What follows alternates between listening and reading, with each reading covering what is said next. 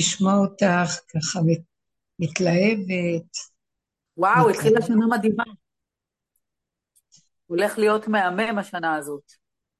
אמן, כן יהי רצון. השם יעזור לכולם, אמן, כן יהי רצון. מרגישה טוב? לא?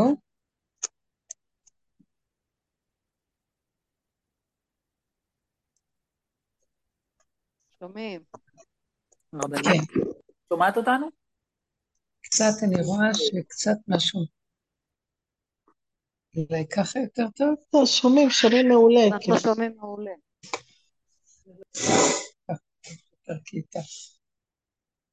מה שלומכן יקרות? מישהי רוצה לעלות איזה משהו להגיד?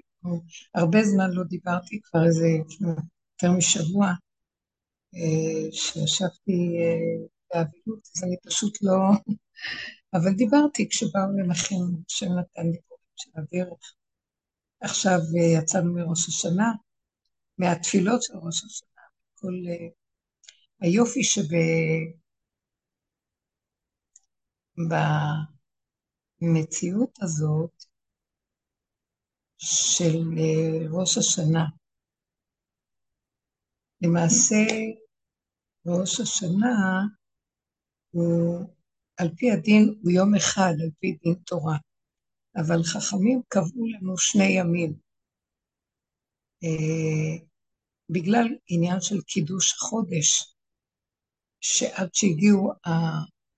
שזה יהיה מדויק ושהיו עדי ראייה רואים פעם, אני רוצה לנגוע כאן באיזה נקודה שהיא קשורה לעבודה שלנו. כי פעם אה, היו צריכים אה, שעל פי עדי ראייה לקדש את החודש. אז עד שהיו חוזרים אה, כאלה שראו אותה, את, הראייה, את הלבנה כשהיא רק בהתחדשותה, בתחילתה, ועד שהם אה, העבירו את זה לבית, לבית הדין, כי הבית הדין היה מעבר את השנים, קובע את הזמנים, אז אה, כדי שלא יהיה בעיה, הבית הדין היה קובע את הזמן. עכשיו, זה נראה כאילו פרימיטיבי כזה, מה, עד שמישהו ראה ואז הדליקו משואה מאיזה הר, מהר להר, כדי להראות שזה הזמן של החודש, אבל עדיין היו צריכים, זה נניח שהם הדליקו משואה על הר, כי ראו אותה נניח במקומות גבוהים את הלבנה, ואז דיווחו על זה דרך שהדליקו אה, משואה, אבל עדיין היו צריכים להספיק להגיע לבית הדין ולדווח, בית הדין שישב בירושלים, כן? אז זה לקח זמן. אז על כל מקרה, חז"ל אה, חיכו בעוד יום והוסיפו, אה, ואז הם עברו דרך הזמן, שעד שהם הגיעו ובדקו את העדים שבאו, שני עדים, רק אז הם הכריזו על הזמן. עכשיו תקשיבו, אני, כשאת חושבת שפעם לא היו לוחות נניח, והיו צריכים לעבר את זה בצורה הזאת, לחד... לקבוע את ראש החודש בצורה הזאת שבית הדין קובע דרך עדים, זה נראה כאילו אה, לא משוכלל.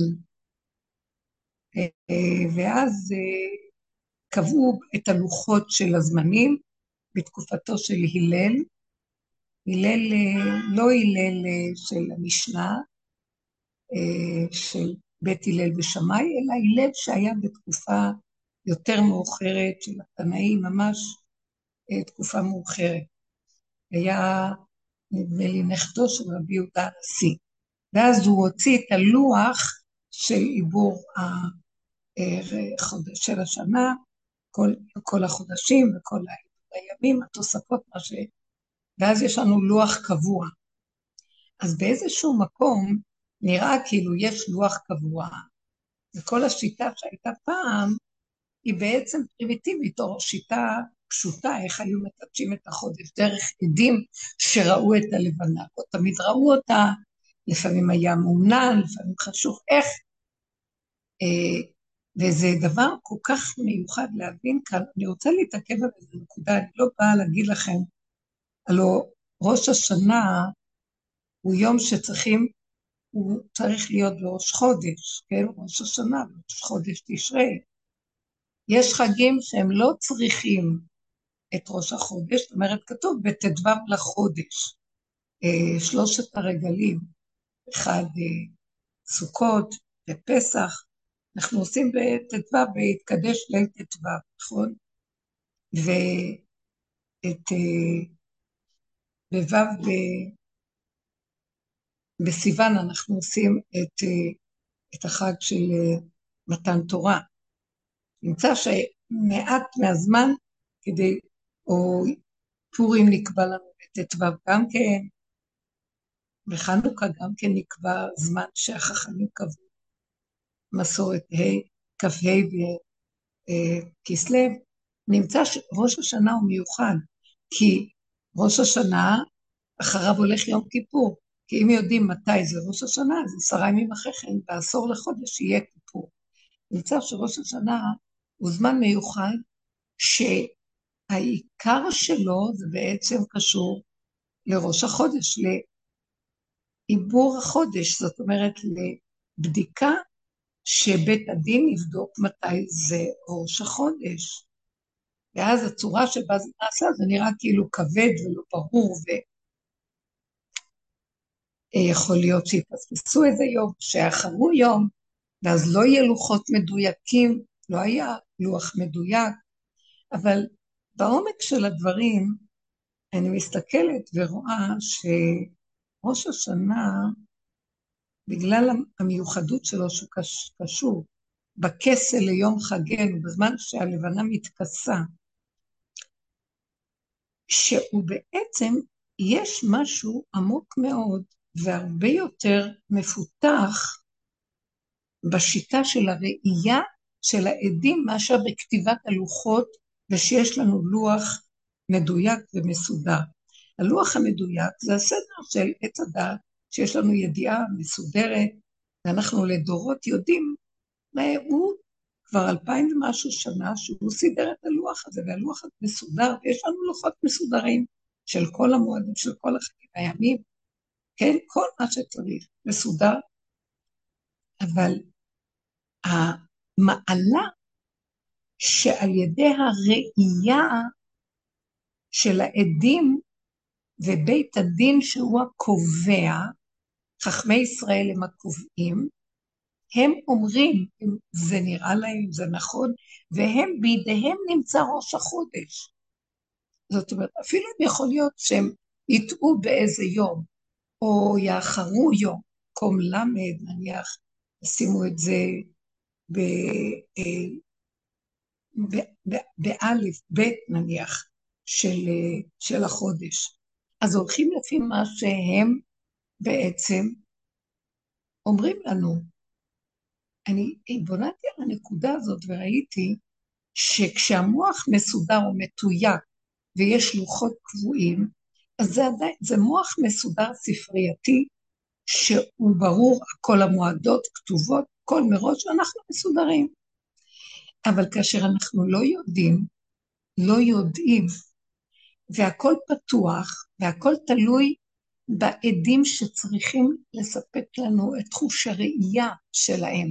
שאנשים היו רואים את הלבנה, בהתחלתה, בהתחלתה, אה, המקום הזה הוא יותר גבוה, וזה שזה פסק, ויש לנו לוחות מסודרים, בעצם זה לא מצד המעלה.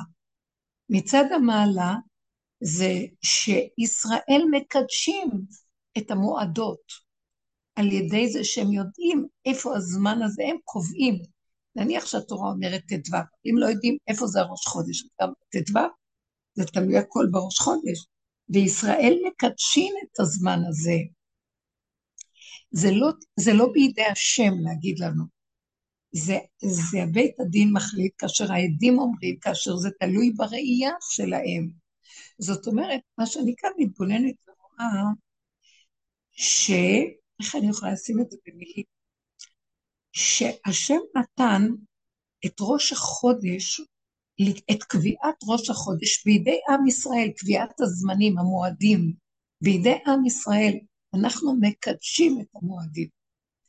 אה, הוא מקדש את השבת, ואנחנו מקדשים, ישראל קובעים את המועדים.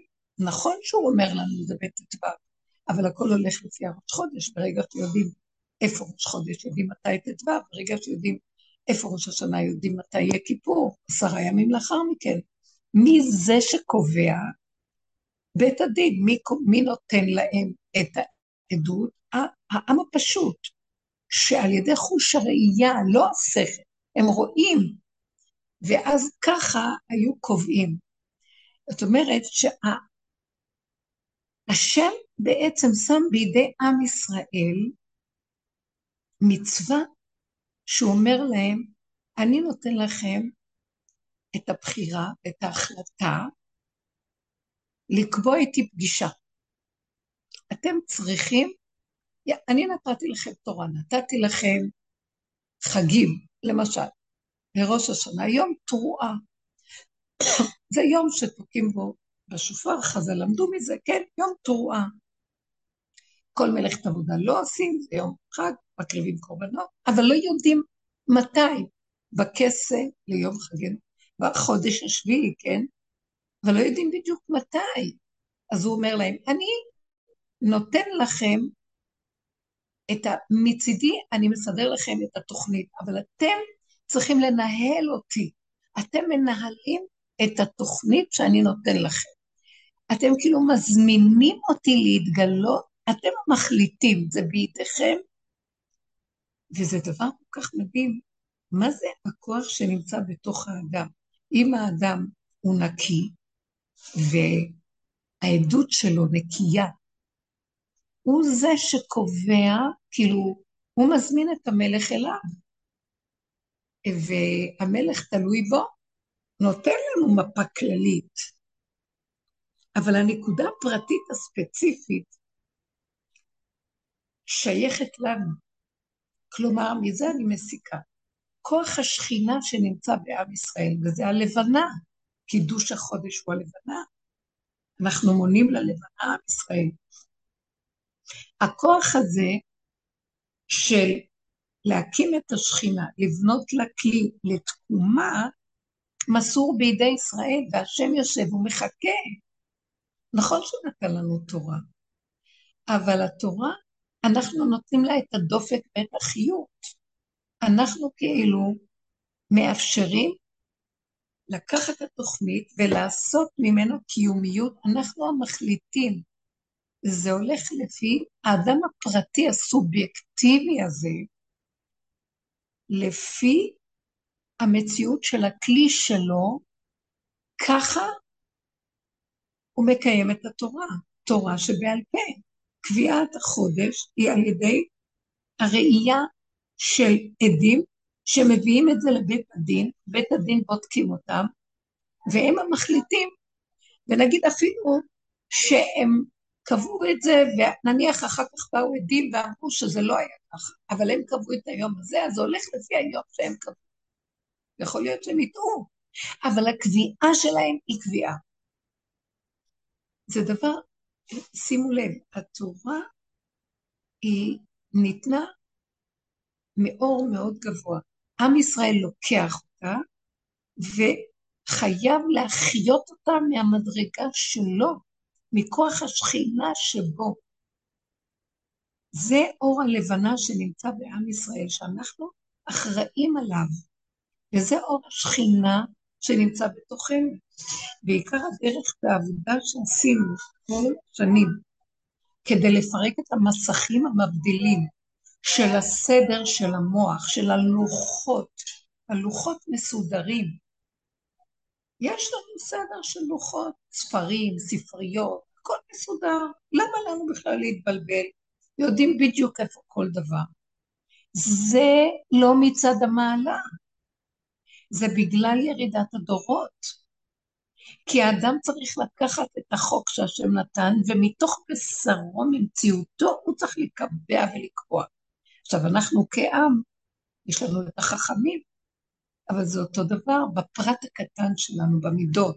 זה גם כן הולך לפי הלבנה, במידת הראייה, בחוש של הראייה, רואים, ואז מוסרים עדות, ואז החכמים בודקים, ואז הם קובעים, כן, זה היום או מחר, מתי שהם קבעו יום אחרי.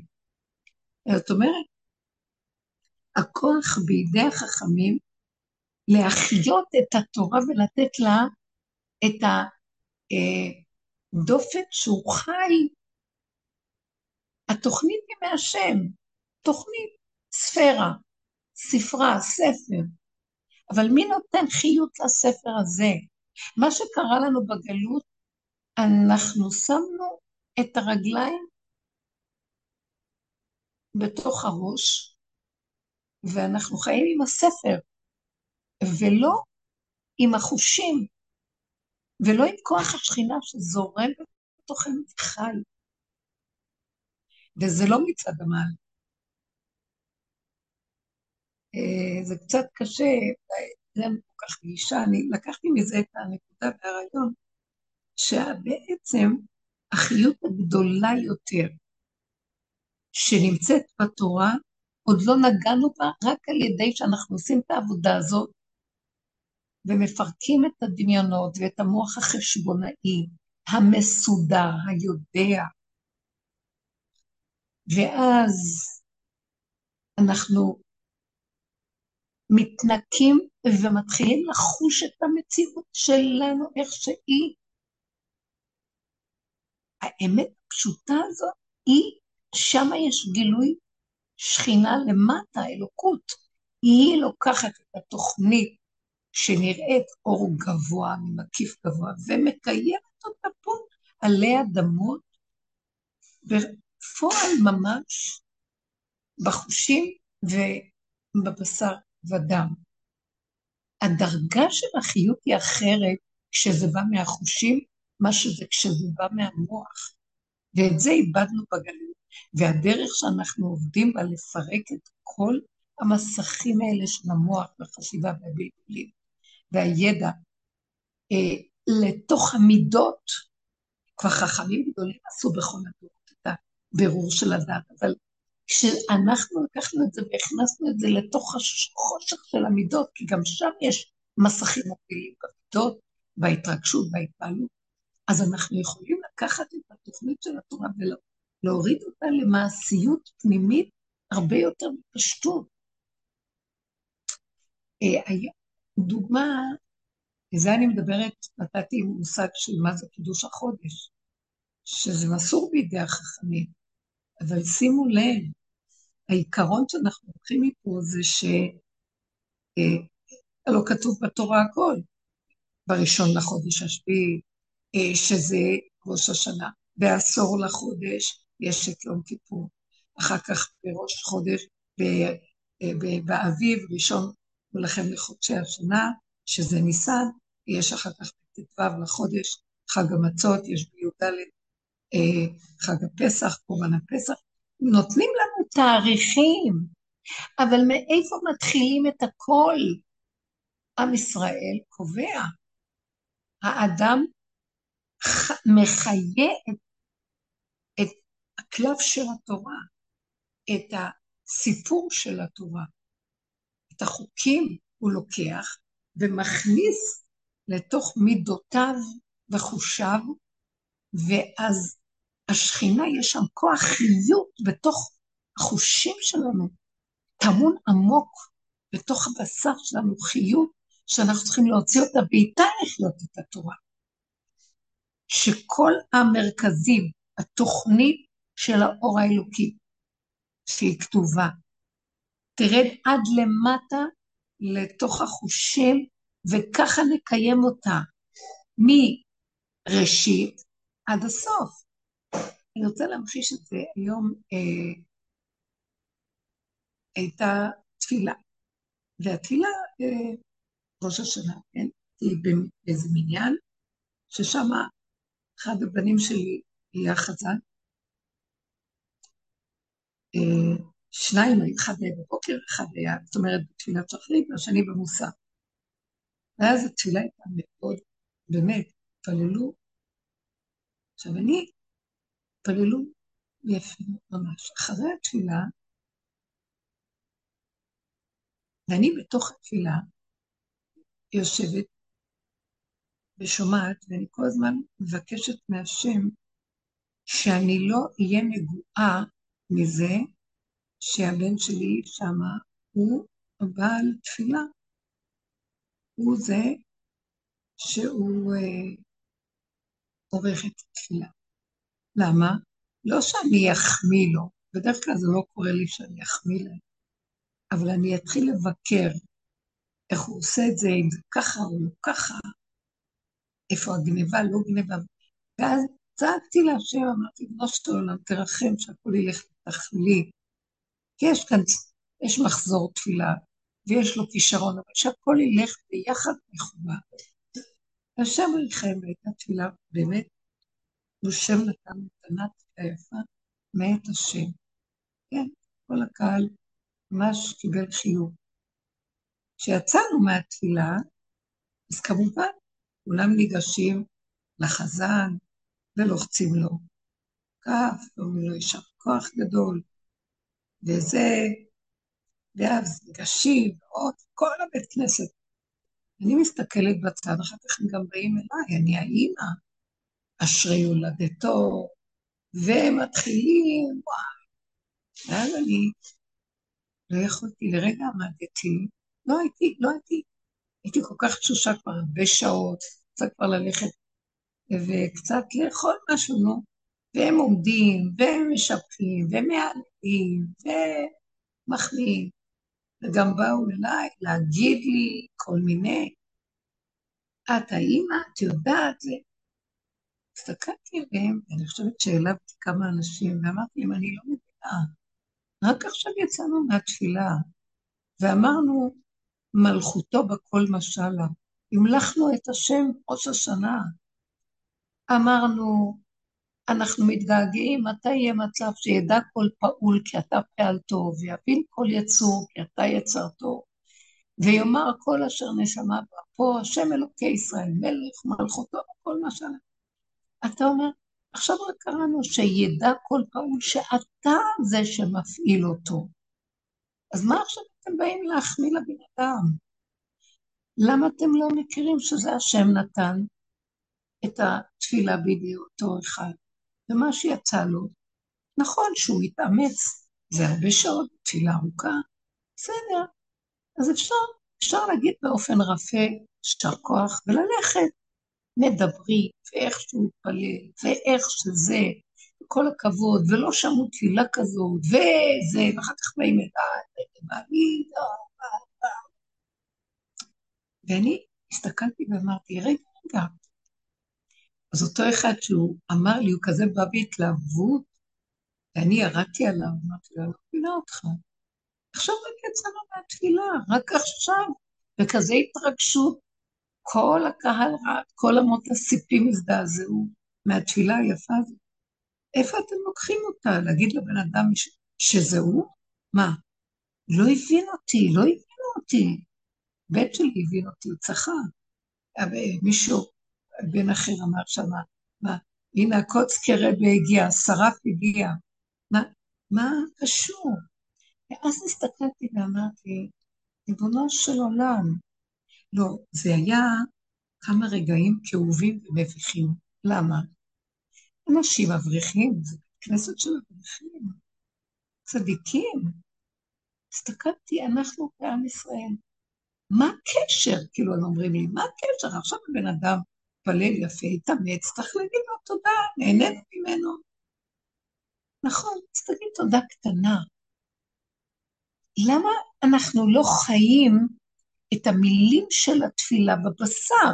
זה כאילו אנחנו שרים ואומרים, ואנחנו צדיקים ויודעים תורה, ולא... אבל מה הקשר שעכשיו אנחנו מתנפלים על הבן אדם ומרעיפים עליו מלא מחמאות? כן, מה, לא שומעים? למה? נעצר? לא, שומעים טוב הרבנית. מה קרה? שומעים מצוין. לא, לא, שמענו מצוין. שומעים טוב. כן. ואולי אז אצלם. אולי לא צריך להגיד. טוב, אז אולי לא צריך להגיד. אם זה נעצר, אולי לא צריך להגיד. בכל מקרה, מה שרציתי לומר זה שאנחנו כל הזמן נמצאים פה בסכנה של הפרדה בין הדיבור שאנחנו ואיך שאנחנו חיים, לבין המציאות של הדעת. כאילו, מה הקשר? אנחנו חיים בדעת, וזכינו לדרך, שאנחנו צריכים להיות נאה דורש ונאה מקיים. המילים שאנחנו אומרות מחייבות אותנו, אה, שאנחנו אומרים זה לעתיד לבוא, שיעתיו כל לעבדיך, שהרחוקים יבואו ויקבלו את מלכות השם עליהם, בזה תלוי כל הגאולה במציאות משיח, שהכי נידחים יחזרו, שאנחנו נגיע עד למקומות הכי נידחים בתוך מציאותנו, חוץ מזה שבאמת זה להביא כל מיני אנשים שהם רחוקים ומתקרבים להכיר את השם, אבל להכיר את השם, לא את החוק בשכל, החוק של את השם. הדרך הזאת מביאה אנשים אליה וכולם מרגישים שכינה בדרך. וגם בתוך האדם, הדרך הזאת ברמה הפרטית, אנחנו יורדים לרמות פנימיות מאוד, שהם היו מכוסים של הכרה שאם אנחנו לא תואמים בין הידיעה שלנו לבין המידות שלנו, אנחנו כבר מרגישים שאנחנו משקרים, אנחנו שמים לב לזה, אחרים לא שמים לב, וזה דבר גדול מה שזכינו, שאנחנו שמים לב לדברים שהם ברורים מאליו. מה זאת אומרת? מה הקשר בין זה שאנחנו מתפללים, בין זה שאנחנו מחמיאים למישהו? אבל אם אתה מתפלל שהכל שלו, למה, למה אנחנו לא חיים את זה שזה הכל שלו? למה אני מתפלל דבר לחוד, ואחר כך אני נותן לשני את הקרדיט, אני יודע שזה השם נתן לו, אבל אני לא חי את זה שזה השם נתן לו. אני חי בעצם במוח את הידיעה, אבל אני לא חי בחושים שזה השם, ויותר אני לא צריך להגיד תודה לכלום. אני יכול להגיד תודה קטנה. אני אומרת תודה כי לא נעים לי, באמת אני לא רוצה להגיד תודה על כלום. אני גם לא מצפה שיגידו לי תודה על כלום. כי אם אנחנו עושים זה, הוא מפעיל אותנו, וגם זה, הוא נותן לנו את הרצון. ומה, אז מה יותר מזה שאני עוד אחפש מהשני שיגיד לי תודה? אבל כאשר אנחנו בעולם של הדעת, אנחנו מנותקים מהחושים ומהשם של החיות של הדבר, אז אנחנו צריכים את החיות מהשני. אבל מתי נגיע למקום שאנחנו נחיה מתוך החושים? זה קידוש החודש מתוך הראייה, שאנחנו אחראים לקבוע את המציאות שלנו. לא שהשני יגיד לי. מה אני צריכה שהשני יגיד לי? כי אני לא יודע, אני צריך ללכת לשני. אבל אם אדם יודע, הוא העד של עצמו.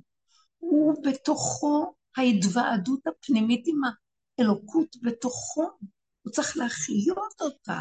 זה מה שהדרך הזאת, וכל העבודה שאנחנו עושים, מטרתה לפרק את כל, את המסך המבדיל של הדמיון, שהדעת מושכת אותנו רחוק מהמידות ומהחושים, ולא נותנת לנו לחיות את האמת הפנימית של החיבור, כי אז אם היינו חיים ככה, זה הקשר שלי עם השם, הוא נתן לי את המועדים, הוא נתן לי לקדש את המועד, כלומר, נתן לנו לקדש, הכוונה להתחדש עם האפשרות שיש לי קשר חדש עם האלוקות כל רגע. אני מחדש, אה, מחדש את השנה כל רגע, מחדש את ה... כתוב שאדם נידון בכל שנה, בראש השנה. אחר כך נידון כל יום בשנה, נידון כל שעה, הוא נידון כל רגע. כן, אני מחיה הדרגה הפנימית של לנגוע במידות שלנו, בשורשים הפנימיים, אה, על ידי זה שאנחנו עוברים דרך הפגמים.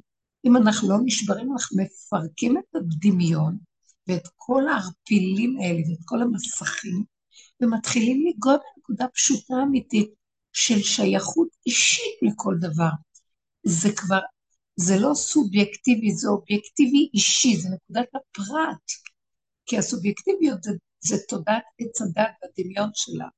אז אנחנו מפחדים מזה, אז אנחנו לספריות ולספרים שהם מדויקים, ספרי חוקים מדויקים, אבל התנתקנו מנקודה פרטית של החיות שלנו עם החוויה של החוק מהבשר.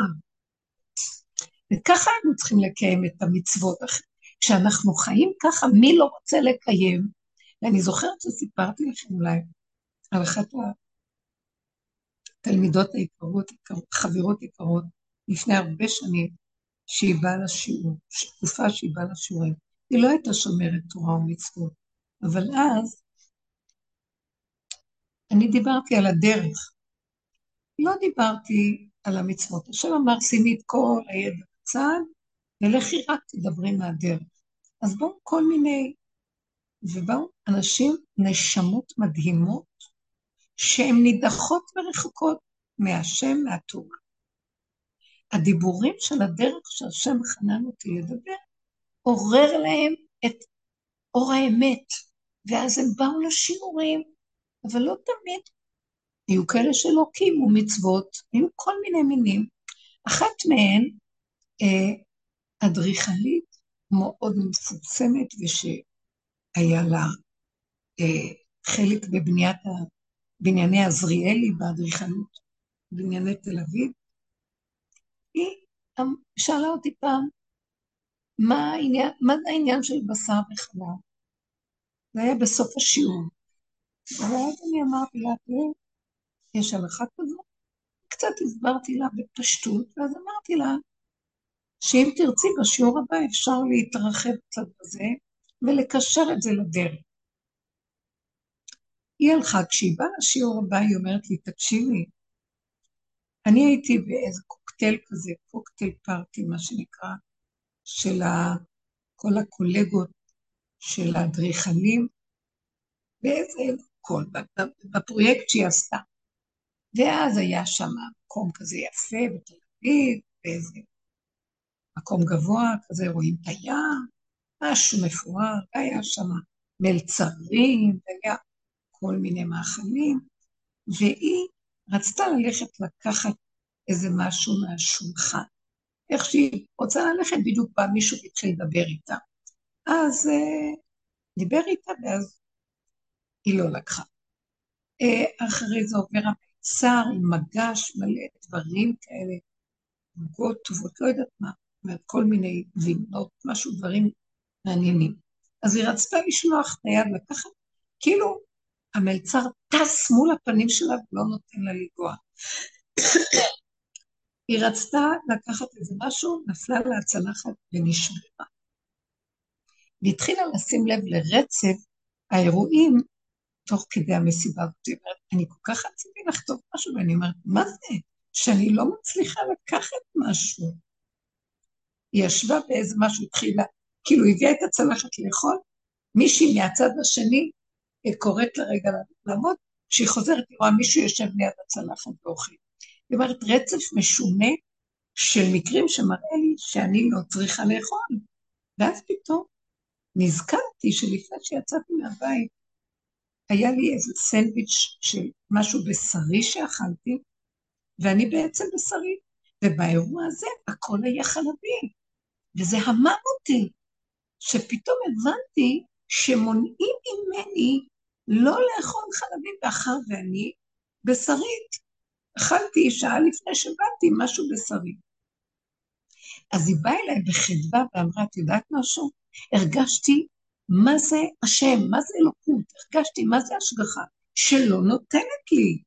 ואז הבנתי את החשיבות, אז היא אמרה ככה, אני מקבלת על עצמי, ממש באהבה, לשמור את החוק של השם, חלב ובשר, הפרדה.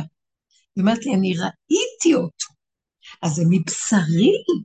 היא חוותה את העניין הזה שהיא רוצה לקיים את החוק. זה לא דבר של שכל וכפייה דתית. וזה דברים מדהימים, שהשם ברמה הזאת היום מגיע לאנשים, ודרך הצורה הזאת הוא מקרב לקיים את המצוות, וזה דבר גדול. זה לקיים את זה מכיוון הפוך, מה שכל הדורות היו תקופות שאנשים חזרו תשובה, והלכו לשבת בישיבות. היום הרבה כאלה חוזרים מתוך התחושה של רצון לאמונה, לאלוקות, ומתוך זה הם גם מצטרפים למצוות שהן קשורות לחוויה. לאט לאט כל פעם זה יותר. לא בא מצד הדעת, וזה חידוש גדול, אבל זה בעצם חידוש החודש. זה בעצם ככה עכשיו העולם יתחיל להתנהג, מתחיל להתעורר כתוצאה מהעבודה שאנחנו עושים, עבודת השכינה, העלאת האור של השכינה שנמצא מבשרנו. אלה שעובדים ככה מתחילים להעלות את השכינה למעלה מתהום הנשייה של הגלות. זה נמצא בחוויה הפרטית של האדם, זה נמצא גם בכלליות של העולם מתוך המציאות הנמוכה יותר. ואז מתחילים לחוות שיש אלוקות פה, ואפשר להעריך את הרצון שלה לתת לנו חוקים טובים כדי שיהיה לנו פה שמירה. ואז אנחנו רואים את האלוקות בתוך החוק, את השם שבתוך התורה. ברמה הזאת, אנחנו, מה שאמרו בפורים, קיימו וקיבלו עליהם. זאת אומרת, בחוויה הם ראו את הישועה של השם, אז הם כאילו קיבלו את התורה מחדש להגיד נעשה ונשמע. זה כבר לא בא מהמוח של החוקים והסדר והלוחות הקבועות, זה מהבשר ודם שלהם, הם הכירו את כוח מלכותו שהוא בכל מושל. וככה יש רצון לקיים את החוק של השם. זה החיות האלוקית שנמצאת בתוך החוקים, בתוך התורה, שהיא מתוך בשרנו. הלוא החוקים האלה הם לא באוויר. יש עולם גדול ויש עולם קטן. האדם הוא עולם קטן. הוא יקום קטן, יש בו את הכל. אז גם את התורה יש בו. אמנם מאחר ונפרדנו באכילת עץ הדעת, ואז זה הפך להיות שזה נהיה בדעת, אז אנחנו צריכים הכל דרך הדעת לעשות. אבל כשאנחנו נשכיל לתקן את כל יסוד, מה זה לתקן? לפרק את הדמיון האני העצמי של הדעת, ואת הישות והגדלות, החשיבות העצמית, ואת כל הרחבות של המידות שאתם יודעות, מי כמונו בדרך, שחווינו את כל האיסורים והעקבים שזה עושה לנו, כשאנחנו באים במגע באיזה ניסיון עם השני, איזה כאבי נפש אנחנו עוברים כשאנחנו רואים את עצמנו, איך אנחנו נראים, שיוצא לנו הקלקול. זה היה משהו ש... שאי אפשר לתאר ברגע אחד, הכל יכול לצאת, ולא להאמין מה יכול לצאת מאיתנו, וחשבנו שכבר הגענו ממש לנחלה ולמנוחה, ופתאום יוצא איזו נביחה כזאת של כעס או שנאה לשני בשנייה, וזה עושה לאדם צער. ואז אנחנו מסתכלים ואומרים, גם הצער הזה כבר אסור שיהיה לנו, כי זה לא אנחנו, זה תודעת עץ הדת, זה איזה שד שיושב שם ואי אפשר לטפל בו. השם מנחה את העמק. בסוף עשינו הרבה עבודות להחליש את הכל, אבל את החלקים האחרונים, אם אנחנו נצטער וניקח את זה אישי, אז אנחנו מעכבים את הגילוי האלוקי. גם את זה נצרף לתוך החושים, ונדע שלא שלנו פה כלום, והכול שלו. וברמה הזאת שהכול שלו, זה הופך להיות שאנחנו האחראים על הבריאה. אנחנו, האלוקות בתוכנו קמה, והיא, אני, היא בתוכנו, אומרת לנו, אני אתם דבר אחד, אני שוכנת איתכם, אני מחבקת אתכם ואתם אותי ואנחנו דבר אחד. אתם מקיימים את החוקים, אני התורה, אני התורה, זאת התורה. בתוככם נמצאת ואני איתכם. השכינה היא שורש התורה, מלכות אור אינסוף שנמצא איתנו. זה המקום שירד למטה. לכן מעניין שהקידוש אה, החודש הוא בראייה על ידי חוש העין, וכתוב הנה עין השם אל יראיו. וכשאנחנו אומרים שמע ישראל, על שמע ישראל כתוב שהעין יורדת יותר למטה בתורה. אז העין של השם ירדה, עין השם זה השכינה שנמצאת למטה, שהיא השורש של הגבוה, היא שורש הראייה העליונה, והיא ירדה עד למטה, ועל ידי זה שאנחנו בראייה נותנים עדות ו, ו, וקובעים, נותנים לה חיות וכוח ויורדים אליה ומקדשים אותה, מחדשים את האנרגיה של הקשר שלנו עם האלוקות, זה לא דרך המוח, זה לא דרך ספריות, זה לא דרך ספרים, זה דרך הבשר ודם, זה לחיות את התורה, לחיות את החיים. התורה היא תורת הבריאה, היא קיימת, החוקים האלה קיימים בבריאה. אני, מזמן הייתה לי איזו חוויה כזאת שקשה לי להסביר אותה היום, אבל אני זוכרת שהייתי ביער קנדי והלכתי, ופתאום, אה, כאילו, אה, יש כזה דבר, אתם יודעים, מרימים את המסך, היה כזאת של איזה חוש אינטואיטיבי, לא יודעת, חוש השישי. המסך הורם, והסתכלתי וראיתי שיש חוק של שבע בבריאה. אה, לא יודעת, כמו בחוק המוזיקה, שיש פעילות, הפסקה, אינטרוול, זה כזה אוקטבה, אינטרוול, עוד פעם אוקטבה ועוד פעם אינטרוול. אז אה, יש הפסקות בין הראשון, שני, שלישי, הפסקה, חמישי, שישי, עד לשביעי, הפסקה. ואחר כך השביעי. חוק השבע, ראיתי איך הוא פועל בבריאה, חוק השבת. זה קשה להגיד את זה, תקשיבו. זה היה מין מוח כזה שהתגלה פתאום, שראיתי, וואי, הנה חוק השבת. ראיתי את הצמחים. איך אני יכולה להסביר את זה? ראיתי את הצמחים שבצמיחה, בתנועה שלהם הם חיים את החוק הזה. פעימה, פעימה, הפסקה, פעימה, פעימה, הפסקה, והפסקה גדולה, התחדשות ומשהו חדש.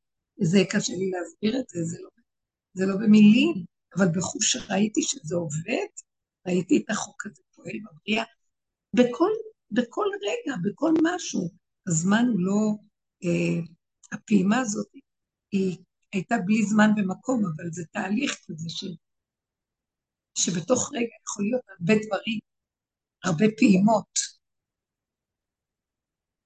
אה, זה כל כך נפלא לראות את ההפסקה, זאת אומרת, שיש מה שהשם קבע, שיש שבת. הוא קבע לנו את השבת, הוא מקדש את השבת, זה חוק שהוא מקדש אותו. אבל שימו לב דבר מעניין שרבי עקיבא אמר, את החודשים אנחנו מקדשים. את השבת השם קידש, הוא נתן לנו חוק של שבת, יום השביעי, שבת בראשית. מאז אנחנו סופרים מתי זה שבת, יש שבת בראשית. ששת אלפים שנה אנחנו סופרים.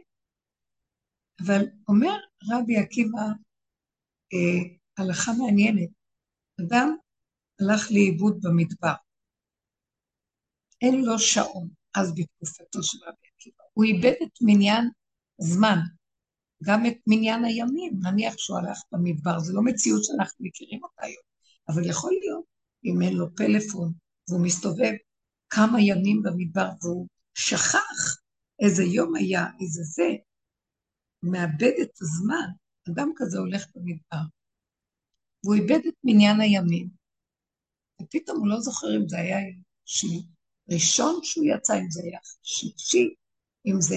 הוא לא יודע כמה זמן עבר, והוא פתאום יודע שצריך להיות שבת, אבל הוא לא יודע איזה יום זה יהיה שבת. יש כזה דבר. שמה שנקרא המדבר מטשטש את הבן אדם, והוא לא... אה, הראייה שלו, של הנפט בפנים, הוא לא יכול לזכור. אז רבי עקיבא אומר, באותו רגע או שהוא עושה כך, או שהוא מחליט עכשיו שבת, ואז הוא שובת, או שהוא אומר עכשיו, יום ראשון, וסופר ראשון, שני, שלישי, רביעי, חמישי, שישי, ושבת הוא שובת. הוא קובע את השבת שלו, למרות שהשבת התקדשה מהשם. אבל כשאין לו ברירה, אני רוצה לומר שהוא מתחבר, מתחבר לחוק השבע שקיים במילא בבריאה. זו הלכה שהיא מאפשרת לבן אדם לשמור את חוק השבע, חוק השבת בבריאה. החוקים קיימים בבריאה. עכשיו, אנחנו קיבלנו אותם, אה, את תורה שמשה הוריד לנו בלוחות השניים, לוחות הראשונים זה היה חוקות בריאה, לוחות השניים, ואדם היה מבשרו מכיר, מהחושים שלהם הם קלטו את השם, אמרו נעשה ונשמע, לא על פי שכל, הקדימו את הנעשה לנשמע, לא על פי סדר השכל, אלא מהחושים, מהידיעה הפנימית שזה השם, ולא משנה מה שהוא יגיד, הכל בסדר, נעשה. ואילו בסדר הטבע, בוא נחשוב, מה אתה אומר? בוא נבין, בוא נראה, יכולים לעשות, לא יכולים לעשות. קודם צריך לראות, להבין, בוא נבין קודם. פה זה לא, הם ישר הכירו בחוש את השם בבריאה, ואם הוא רוצה ככה, הם יעשו מה שהוא רוצה, זה לא משנה להם. אין ויכוח, אין קשיים. היה סיפור מאוד יפה אצל רב אושר, שפעם אחת אה, רב אושר התהלך עם אחד החברים ברחוב, באיזה רחוב? בירושלים. ואז בא לקראתם פתאום איזה יהודי אברך כזה, בוכה, מאוד כאוב. אז רב אושר שואל אותו, מה כאב? מה שלומך? רבי יהודי, מה קרה לך? למה אתה כאוב כל כך? אז הוא אומר לו, עכשיו רק סגרו את הכולל איפה שאני לומד, אני באה מהכולל, וסגרו, אמרו שאין להם תקציב, ואני, מה אני אעשה? זה הפרנסה של המשפחה, מקבל את הכמה גרושים האלה, וזה חשוב לי, אני יושב ולומד. עכשיו מה אני אעשה? ואני כאוב, ואני לא יודע מה לעשות. אז רב אושר פנה לזה שלידו, רבי פורוש, יהודה פורוש, אחד מהתלמידים שלו, הוותיקים, הוא אדם איש חינוך, עסקן גדול, יודע, מבין בדברים. אז הוא אומר לו, רבי יהודה, רבי יהודה, מה אתה אומר? מוכן לקחת עליך את הכולל הזה ולהרים אותו? אז אה, רבי יהודה התחיל לחשוב ולהגיד, שואל את האברך, כמה אברכים יש שם? כמה כל אחד מקבל? התחיל לעשות, לעשות חשבונו של עולם. אז רב אושר אמר לו, הפסדת אותי. כשאני פניתי אליך ואמרתי, רבי לי, מוכן לקחת לך את הכולל? היית צריך להגיד כן, ולא לחשוב. אתה תלמיד שהולך איתי, אתה חבר שלי, אתה ראית איזה דרך אני מעביר לכם. אתה ראית בחצר שלי את האותות והניסים והנפלאות. והוא סיפר פעם בעצמו שהוא היה אצל רב אושר, אני מספרת סיפור בתוך סיפור, והוא היה צריך איזה סכום כסף, הוא נכנס לרב אושר, אמר לו, אושר, אני צריך אלפיים דולר, עכשיו מה אני אעשה? אני חייב. רב אושר לא התרגש, אמר לו, תעמוד פה בחדר, באיזה פינה, שב באיזה כיסא, ותחכה ותראה מה קורה. ורב אושר לא היה כנראה לתת לו מיד, הוא אמר לו, שב פה, ובוא נראה. אחרי כמה דקות נכנס איזה יהודי ומבקש ברכה מרב אושר, ואומר לו תודה גדולה, גדולה, גדולה על העצה שהוא נתן לו, והוא הרוויח מזה הרבה כסף, והנה עכשיו הוא מביא לו אלפיים דולר, ככה לצורכי צדקה. רבי, אני מסתכל, אומר, אני לא מאמין מה שקרה בחדר של רבי שם. אני באה לבקש, ואחרי כמה דקות נכנס מישהו, ולא היה תיאום בין רב אושר והאיש הזה שנכנס. אז איך זה קרה? אז רב אושר, אז הוא אמר, אז הוא אמר, אני ראיתי את האותות והניסים ממש בחוש שקרו יום-יום אצל רב אושר, מהדרך הזאת, כשמתמידים ונכנסים בה, היא פועלת תוצאות. זה לא של רב אושר, זה השם גלוי שם. והשם נותן, מה חסר לו השם כסף לתת? אז עכשיו, כשהוא עמד איתו ברחוב עם הסיפור הזה של הכולל, אז הוא אמר לו, רבי הפסדת, אתה מתחיל לחשבן חשבונו של עולם? התחלת להפעיל את המוח שלך? אתה לא בדרך איתי, אתה לא איתי בדרך. היית צריך להגיד, כן, אני לא אגיד לך מה תעשה, לא אשים לך בפה, אבל המוח שלך חזק יותר מהחברות בדרך. היית צריך להיזרק, תגיד כן, אתה רואה את העלוב הזה? בוא נגיד כן. מה, השם לא יספק לנו לסדר? בוא נגיד נשמע, ואחר כך יבוא המעשה. אה, אבל אנחנו לא מספיק עמוק חיים עם האמת בחוש קרוב אלינו. יש עוד את הפחדים והחרדות והחשבונות, וקל לדבר, אבל אני רוצה רק שנמחיש לעצמנו לאן השנה, בעזרת השם, הכיוון שלנו הולך, שכל הדיבורים וכל הלימודים, כל הידיעות והעבודות הסודות של הדרך, הם יגיעו, והשיעורים והכול, יגיעו לתכלית שאנחנו נהיה בחינת ילדים קטנים שהחושים שלנו חיים ופועמים, ומהם נדע מה לעשות. ולא נהיה בדאגה של משכורת, ואיך נרוויח, וממה נחיה, ולא נחיה, ולא נהיה במסכנות ובעליבות, ולא נהיה בחשבונאות, ובאינטרסים כתוצאה מזה, ואז חניפות, וכל השקר מצדה. אלא נזרק על השם.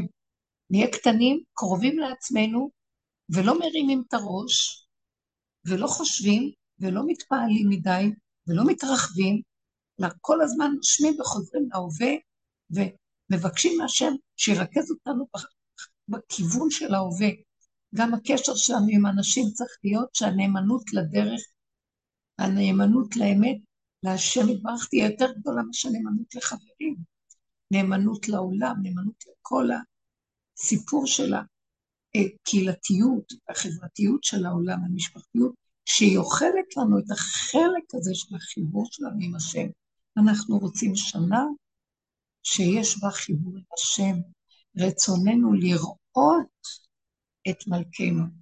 אנחנו רוצים קשר חושי איתו, חווייתי, שאנחנו חיים איתו.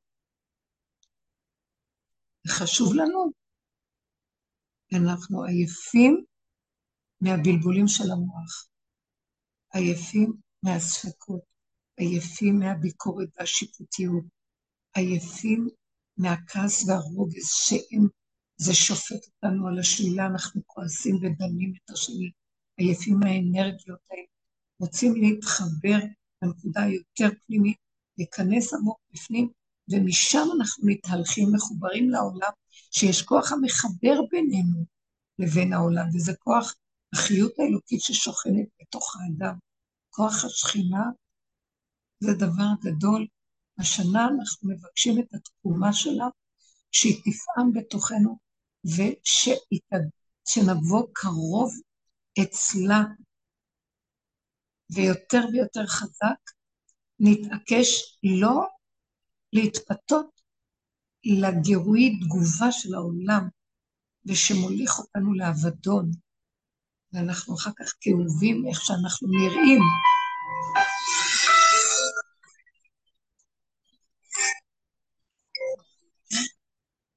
איך השני נראה. אנחנו רוצים לחיות עם יסוד האמת הקדוש. זה מה שאנחנו מבקשים שהשנה תהיה, שנה של חוויית אמת ליסוד האלוקי, הפשטות, אלוקות לא בשמיים היא לא רוחני, לא גבוה, לא אורות. זה נגד האורות. אנחנו לא מחפשים אורות, אנחנו מחפשים את החיות האלוקית הפשוטה, הקטנה, התמימה, הנקייה, הפעימה, שהיא קיימת פה.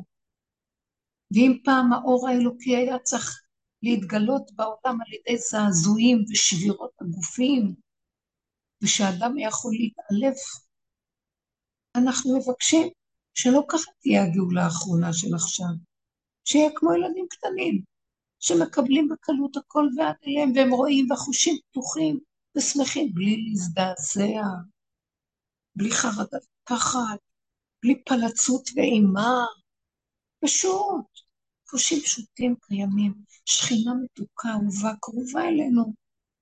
אימא שאפשר להתרפק עליה, והיא מניקה ומעניקה, והיא לא דנה אותנו ולא שופטת, אנחנו בנים אהובים שלה, ומשווה את הקטן ואת הגדול, כי כולם בנים אתם להשם, בלי חשבונאות ובלי מדרגות.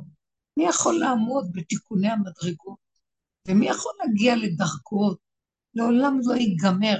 ככל שאנחנו עפים לגובה להשיג מדרגות, יותר השבירות קשות, ויותר יצר הרע כל כך השטן מקטריג עלינו, ואין לנו מנוחה ממנו. לא רוצים מדרגות, לא רוצים גדלות, לא רוצים גבות, לא רוצים להגיע, רוצים לחיות בפשטות, בקטנות, במתיקות, בהכרת טוב, שלא נהיה בספק, שלא נהיה במצוקות, שלא נהיה בחשבונאות, שלא נהיה בסברות, שלא נהיה באולי ואבל ואם ופן, שיהיה קטן ופשוט וידוע וברור וקרוב אלינו הדבר. בפינו ובלבבנו, שהשם עכשיו מל את עורלת ליבנו, והכל קרוב אלינו מאוד מאוד בפשטות קיומית. זה מה שאני מאחלת לכולנו שתהיה לנו השנה הזאת, כי קרוב אליך הדבר מאוד, לפיך ובלבבך לעשותו. אנחנו רוצים לחבר את כל האורות שלמעלה בדמיונות שלנו לתוך המעשה הקטן הפשוט, שהוא נותן לנו כוח לעשות חיל, בלי מחשבות והרהורים, בלי ביקורת, בלי שיפוטיות, בלי לדון, וגם אם באה המחשבה מתוך החלל שאנחנו כבר קטנים ונמוכים בתוך הבשר ודם, יש עדיין רשימו של מחשבות, ואם הן באות, אז תיכנסו איתן, אל תריבו איתן, לא להתווכח, לא להתפעל, לא להאמין להם, לא להיכנס בהם, לא להתחבר להם, תנו להם לנסוע, זה כמו עוף פורח שנוסע והולך, עוף יעוף, ציץ פורח, משהו שנובל והולך, אין לנו קשר לזה, לא להתייחס למחשבות, להיכנס בהם ולהאמין להם ולהיות במצוקה מהם, בפרשנות ובמשמעות, זה שקר. המוח משקר לנו כל הזמן. הוא מפיל אותנו, יותר טוב לנו לא לדעת מאשר לדעת. הכל נפתח בפשטות, ויש סיבות שמובילות אותנו, ואנחנו מתחברים בנשימה כאן ועכשיו, בקיומיות הפשוטה. ואם אנחנו נלך כך, לאט לאט בתוך הקיומיות הפשוטה יתגלה גם אור של חוכמה ואור של בינה ודעת אלוקית וחיות בדרגות שונות. וזה יהיה השנה בעזרת השם שצריך לטפח את כוח השכינה שמתחיל לקום מתוכנו על מנת שיגלו את מלכותו יתברך פה, וזאת הגאולה מבשרי זה בנקודת הפרט וקרוב אלינו. השם יברך אתכם בנות, יש לכם משהו לשאול, הלוואי והשם יבקר לענות, או שעד עכשיו הכול בסדר. ודיברנו מספיק, הדיבור הזה היה מספיק, אני מקווה שיכולתי לשים את זה במילים, לא תמיד זה קל לשים את, ה, אה, את הפנימיות הזאת בתוך מילים, אבל קצת אפשר. כל עוד זה אפשרי, השם ייתן ונגיד. והעיקר הוא להביא את זה לחוויה פנימית של לחיות את המציאות של החיות האלוקית שנמצאת בכל דבר ולגלות אותה, היא בתוכנו קרוב אלינו מאוד. תודה רבה, וישועה גדולה, שבוע טוב. עשרת ימי תשובה. שבוע טוב ומבורך. תודה רבה. אנרגיה טובות.